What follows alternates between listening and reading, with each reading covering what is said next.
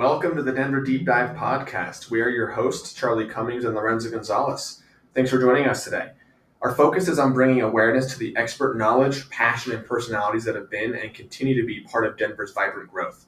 On this podcast, we'll be exploring commercial real estate, cryptocurrency, cannabis, food and beverage, and health and wellness, along with the experts operating enthusiastically in each space.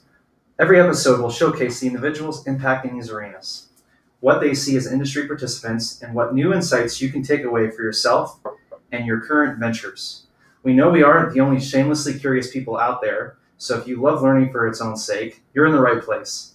Follow us on social media and subscribe to our podcast.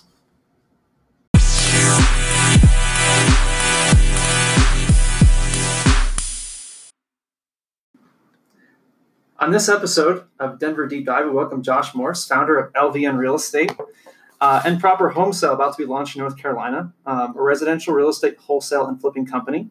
Uh, LVN Real Estate is a locally owned company that provides real estate solutions to all types of property owners uh, in Colorado right now. So for uh, Josh, it's not just about making money on flips, but living a lifestyle that he always wanted to live. Welcome, Josh. Thanks Hi. for being on our podcast. Yeah, thank you.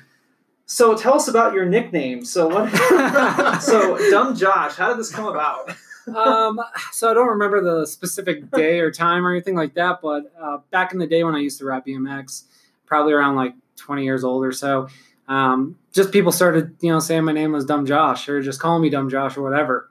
Um, and I kind of just laughed at it because I was like, whatever, like I didn't care. But yeah, that's kind of how it came up. So It's not the most creative nickname. yeah, I mean, someone was dumb that made it up. So going from dumb Josh to, I would say, probably one of the most successful real estate businesses here in Colorado right now. oh, thank you. um, explain your journey into how you got into sales and some of the some of the things you learned along the way that really got you into where you are now. Yeah. Um. So, I did. I did some like sales for like Kirby vacuums and stuff like that after um, I did BMX, and I did some ADT alarm sales, and I just always realized that I always was attracted to sales in the sense that everything was a commission, right? So I didn't. I didn't feel like I was just going to work and I was just making X dollars per hour. So um, that's originally kind of how it started. I just I was attracted to the idea of commission. Um, so I, I kind of dabbled around. I sold a bunch of Kirby vacuums. I did ADT alarms. I was kind of in this phase after BMX where I was really lost. I didn't know which direction to go. So I was doing all types of stuff. I, I was even working at Buffalo Wild Wings. So I was uh, I was bouncing around. Was there a certain uh, because you know the one thing about sales is that people are supposed to fail, right? Because they're supposed to really learn what they're what they're Sure. good at. So um, did you have a lot of those kind of things where like, man, I failed at this, and how what kind of picked you back up? And you're like, okay, I'm going to try this and see if this works. Was there anything that you know that comes to mind? Yeah. Um, off the top of my head, I mean, just like learning to how to uh, deal with the rejection, like that alone was huge. Like I remember just knocking doors, you know, and and uh, everyone's just basically telling me, "Am I allowed to swear on here?" Sure. Oh, okay. Everyone's telling me fuck off. So, so uh, yeah. So that that was interesting to deal with, and like you know, I started learning that just keep hitting more doors. Eventually, someone's going to say yes. Like Mhm. something's got to happen. Um, and then I, I remember when I was selling even Kirby vacuums, and you know they're like, "Yeah, we have the appointments already lined up, and this, that, and the other. You just got to show the product." So I drive to their house, and they're like, "Oh, you're here for the free carpet cleaning," and I'm like, "Ah." right so like to to learn how to change my mindset from having that you know knowing that these appointments are set up for free carpet cleanings and now i got to sell an $1800 vacuum um, was a very interesting experience. So, really mainly just learning how to control my emotions and my thoughts. Um, so yeah that's that's part of it i guess. Well, one thing I'm curious because this, this is stuff like I, I don't remember taking any classes in school on like you know processing failure one on one. What do you think you took away from the the rejection and the being told no and figuring out how to flip a situation that has kind of helped you out now? Yeah, I you know I think just naturally my whole life, anytime I've had rejection or di- someone's doubted me, or if I personally had self doubt, I've always learned to kind of just fight through it. Like I never really believed the thoughts, or I never believed, you know, the naysayers, or I never believed like I remember so many times people like yeah, you know, I, I just uh, you're here to clean my carpet. That's it. I'm like, oh yeah, okay, great. Let me show you some stuff. Like I just look completely look past it, right? So so yeah, I just you know, someone tells me no, I'm just getting closer to a maybe, which potentially leads to a yes, right? So um, I don't know. I've just always had that like deep belief, like just figure it out. Just uh, someone tells me no, okay, great. Like oh, I don't, I don't want to talk to you today. Great. You know, uh, I'm not buying your product today. Great. You know, I just say great to everything. I don't really care. So yeah. So we see a lot of these, uh, you know, we buy homes for cash sort of thing. Yeah. You know, so explain the wholesale process because there's people that go to these seminars and they're like, "Oh, I can make all this money." Yeah. Clearly, you've been successful, so you, Sure. you know it works, right? Yeah. But you've put in a lot of your own sweat and you figure things out. Yeah. And you've it's not been so easy as just knocking on a door and, and basically getting a forty thousand dollar check. So explain to me how I guess you figured out wholesaling. Your first wholesale deal here and kind of what happened from that. So I had some friends that were doing um, wholesale real estate in Austin, and I kind of watched them a little bit here and there, but not nothing too in, in depth, right? Of like education or experience that I saw, but I knew they were doing it. So um, my partner Kyle and I, um, during this time, he's like, "Hey, move to Colorado and let's just start real estate." I'm like, "Okay, cool." So I just packed my stuff and moved here, and you know. I, we didn't we didn't have like the right contracts. I mean, we were literally doing everything like the wrong way. And so I- I just knew I knew by past experience and past business that I've had that everything was about product or service, right? Either you're providing a product or service or a mix of both. So I knew more importantly that it was about finding the product, aka the property, right? So my first one was literally just posting ads on Craigslist. Like that's what I knew from my past business. So I just started posting ads on Craigslist and a guy calls me, he's like, Hey, I got a property for sale. And I'm like, you know, and my heart's like pumping. I'm like, oh shit, I don't know what to do. Right. Like I have no idea what to do, but I'm like, I'm just playing cool. Like, yeah, no, okay, yeah. But inside I'm like crumbling. Right. and uh, so I call Colin, like, hey, I got this deal. Like, let's go look at it. You know, it's the biggest house on the block. Um, you know, during this time, the subfloor is like completely caved in. But I don't know if that's foundation. I don't know shit, right? Like, I don't, I don't know that you can just mud jack that, right? So, this house is outdated. It's a, this house is like a thousand square feet bigger than everything else on the block. So there's not really any comps either. So um, basically, we just work a deal with this guy. We're letting him control the whole agreement and contract and revising it. Eventually, we go under contract, and then I just knew, well, now what do I do? Like, we don't have like funding in place. We don't have uh, buyers in place. Like nothing. Uh, literally, I found the product and I had nothing else figured out. So I just posted it on Craigslist. My dumbass didn't know, hey, don't put the whole address and all that. So people were looking in the windows and stuff. But yeah, I mean, we did everything wrong. It was hilarious. But eventually, we actually did find a legit buyer. Um, and, you know, you could How just did you find the buyer? Posted it on Craigslist. Yeah, like literally this. yeah, literally just put it on Craigslist. I mean, did everything wrong, literally. So um, eventually, um, uh, he ended up buying the property from us, and we made forty eight thousand five hundred. And that was like one of my first months here. Did it all in a month, and I was like, oh wow, like we can we can go bigger. Like this is crazy. So that's that's originally how I got in the real estate um, with wholesaling. But you know, the kind of run off your question too is, yeah, people people think they can just jump in this game, and we see it all the time. You know, I, we're always meeting new wholesalers. It seems like every week someone is a wholesaler all of a sudden, right? But they've never done a deal or whatever, and um, we we like working with them because we usually buy from them if they can find a, a, a property. A lot of them do fall off uh, just because they don't understand how to do it, or they send us stuff that's on the MLS. Which there's deals on the MLS, but I mean, this usually it's not something we can work. So yeah, it takes a lot of uh, grind, and it's it's not as easy as just collecting a forty thousand dollar check, as most people think it would be. And there is a sort of notion. I mean, I first thought it was sort of almost pre- could be predatory, but it's not. There are people that obviously benefit from what you do. And Sure. It's not always people that are down on their last, you know, whatever, and they're just like, I'm desperate. You Yeah. know, you're not. You know, we say distressed property owners, but you say you work with the people that have millions in equity. Yeah, They're just yeah. looking for an opportunity to do something with the real estate. Yeah, that's so true, and that's the that's the mm. one thing. Like people always talk to me on the phone, or clients, or you know, future clients. So they're like, you know, we're not in a distressed situation. I own four homes free and clear. Da, da, da, da. And it's almost all the time, especially in this market right now. most people have equity. Yeah. Right? Like most people do have 50, 60, 70, 100 grand plus in equity. So, um, you know, you have to provide more of a product and service than just, oh, I'm a cash buyer. Like, but that, that's the one thing a lot of amateurs do is they just throw a number at someone like that's their concern. Like most of these people don't need the money and there's other reasons behind why they want to sell. I always say if you're given a price, you're blowing your load. So it's hard to it's hard to come back from that. So well, and, and have, like the person who does have four houses they own free and clear, they don't. They're probably going to take offense to the idea that they are being perceived as someone who's in a distressed situation. So you Yeah. have to approach them knowing this person is in X Y Z situation. They probably want to be. They probably experience themselves this way. How do I meet them at the place where they think that they're being perceived, and then we figure out how to work with them in a way that is actually beneficial to them instead of you know blowing your load on your customers. Yeah. So yeah, well, it's it's so true though, man. It's honestly, it's like most of these people we're dealing with in this current market all have equity, right? Right. So you know, there's usually another motive or a reason.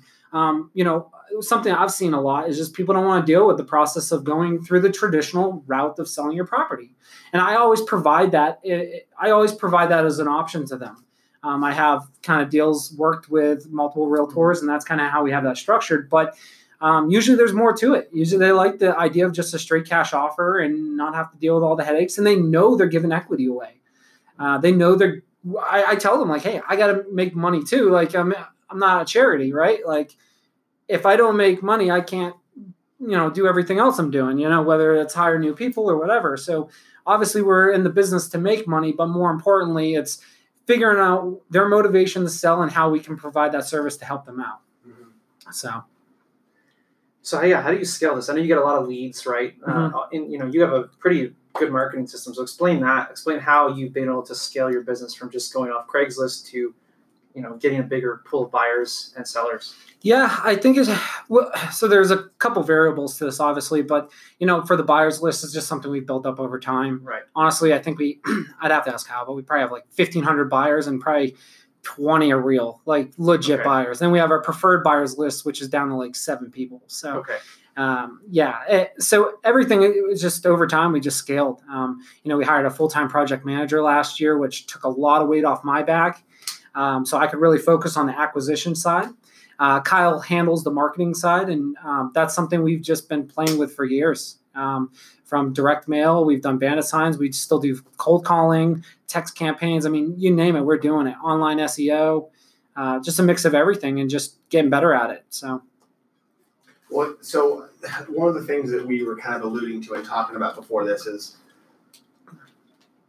you know, so the the person who needs to get out of their house quickly, um, and because you know Charlie mentioned this, it viewing the the wholesaler as someone who is out there in a predatory manner looking to take advantage of people mhm. is that true in certain instances? Of course it is, but that's not what you guys are wanting to do. You guys are looking to provide a service. Yeah. So in the instances where that isn't the case, what are the things that are happening, and how are people putting themselves in situations where they have to get out of their house as quickly as possible? Because I think that that's something that isn't pointed to and discussed as much Yeah. as the activities that people see that are more publicized. Yeah, totally. Um, with people that are in that situation that have to sell quick or they're in some type of tight situation, um, it's a mix of things, man. I mean, it could be just they took on too much, they lost their job, maybe there's health issues. Um, maybe, I mean, even if they're just moving out of state and they got to sell their house fast because their company's making a move in a week, right? People over leverage themselves on car loans, right? Like the, the auto loan industry is completely inflated and they're giving loans to anybody Right. um, you know, credit card debt, student loan debt. So it's just usually people are just strapped too thin. And no money down. I mean, I, I know some people try to promote this, and realtors, you know, get all these programs, but it's awful. It's an Yeah. awful situation.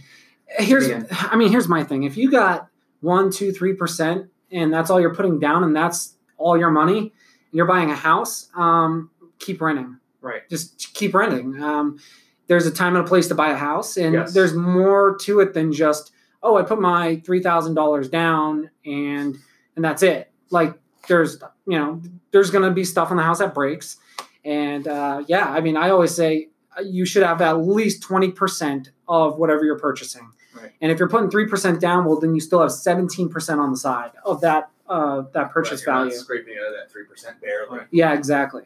So yeah, there's the real estate's uh, especially if you know whether you're the consumer or you're an investor, and it doesn't matter. Usually, there's money involved one way or another. Um, so, what would you say the mistakes other wholesalers make? What you've seen out there? I mean, probably putting no money down or not putting the earnest money. That clearly they're they can walk, right? Yeah. Uh, there's no there's no skin for them in it. So, what are some things you see that other wholesalers just mess up on constantly? yeah, I mean, some wholesalers they just don't know what they're doing and they go under contract because they're taught just get the deal and go under contract and then figure out the rest later. And yeah, that's true to a degree, but more importantly, you gotta somewhat have like some strategy into it. Uh, you don't want to just put a bunch of stuff under contract and then bail, because what ends up happening is you put a bad taste in that person's mouth because you are not um, skilled skilled enough to be able to handle that transaction. Right. And now they're like, well, we're just going to work with a realtor because this isn't a shady investor and blah blah blah. And there's actually real investors like ourselves that are truly buying these properties, you know, that we truly have the ability and resources to buy these things. And, you know, we still wholesale, you know, uh, probably 20% of our business is wholesale, but, it, you know, 80% is us personally acquiring the assets. So um, I think usually that's the biggest mistake is just wholesalers going under contract that can't perform. Um, and, and there's other variables to that, but that that's definitely a big one for sure. Hmm. But yeah, would you say that uh, you know, and, and talk about more kind of how we got connected through commercial, right? And Yeah. So one of the things is I you give me some leads and you vet them, but one of the things I think is amazing is that your follow up, regardless of what's going on, you're just always on top of these people, Yeah. just checking up. You're not like, hey, is this price work for you today? You're just checking up to see what's going on, and that's one of the things we talked about because nobody's doing that. I Yeah. mean, even I mean, it's it's it's it's embedded into so a lot of brokers to do that, but people just don't do it. They're like, Yeah. well, I don't have anything to say, so why would I call? Why would I call Josh or why would I call Lorenzo? Like, there's a point. But that little bit will set you apart because, believe it or not, when you don't follow up and you've missed three months, that person's moved on to something else. They And forgot about you completely, lost. yeah. yeah. Yeah, when a lot of people, it's because I, I mean, Charlie and I have this conversation quite a bit. It's and, and not that I'm immune to you know having no fear, no hesitation when it comes to having direct conversations because it's always challenging. But it seems like a lot of times people don't want to just jump on the phone and like ask questions or provide information or have updates. They don't want to have Yeah. direct human interaction. That, I mean, that's great for me. Yeah. so yeah, and and it's funny that you said that because that is a little trick of the trade that I have. I'll just I'll call I'll call someone that I'll just call somebody and say, hey, how you doing today? This is Josh. They're like they're and they're confused. They're like, Josh, who? Oh, the the real estate buyer. Uh, we we spoke about three months ago. Just want to touch base and see how you're doing. Oh, I'm good. Oh, okay, great. Well, you know, I hope I hope you're having an awesome weekend. Are you going to be watching the Broncos game? Uh, this week? Oh yeah, okay, awesome. Well, I'll touch base in the future, and if you have any questions, you got my number that like that little trick right there is like huge. And how many times have people called you out of the blue because you were following up, right? Oh yeah, I mean it totally yeah. I mean it, it totally works, right? That's why I do it. Um, but it's that discipline, man. It's really just digging deep and and uh, just calling people, and they're so thrown off. That's the best part. Is like you're not selling a product or service. You're just literally calling to say, "Hey, how you doing?" Like they're, they're, it's so funny. Uh, it's something I love doing. I actually thoroughly enjoy it. So Yeah, it's, funny how sometimes the, the, the conversation that makes people most uncomfortable is the one where there's nothing being offered or sold. Yeah, uh, dude, because they're they're so thrown off. They're just like, what the heck? Like, you know what I mean? Because it's just something nobody does, and uh, I personally I think it works. I mean, you know, everybody's different, right? So like, people are gonna op- you know operate a little differently the way that you call them or whatever. But I think you know, being skilled on the phone is learning how to adapt and just kind of overcome when you know the way that people react or talk, and um, that's a great way is just not be selling anything. Just Right. call and say, "Hey, how are you?" So Well, and and so I mean, this is one of the things that is clearly working for you. So you know, if I'm someone who's thinking I would love to get into your specific line of work, or I have an idea that I want to pursue, because what I think this boils down to is, you know, you you said this before we started recording, but you had a sense that you knew you were going to do something of value, of worth that would make you successful, that would make you you know experience meaning. For the people out there that know that there's something out there that they are meant to do, that they they don't know what it is yet, yeah. you know, what would you tell that person? Because you've moved through this yourself. Yeah, um, you know, say you're in that situation and they're calling you dumb Jennifer or you know, say you know, you know, dumb Josh or whatever. You know, say you're in that situation where people are doubting. Like, honestly, I say fuck the doubters. Like, believe in yourself. Like, for me personally, I've always had that deep drive. So, and I couldn't see like the direction. I, I could kind of see like an idea of where I wanted to be, but I didn't know what that road looked like.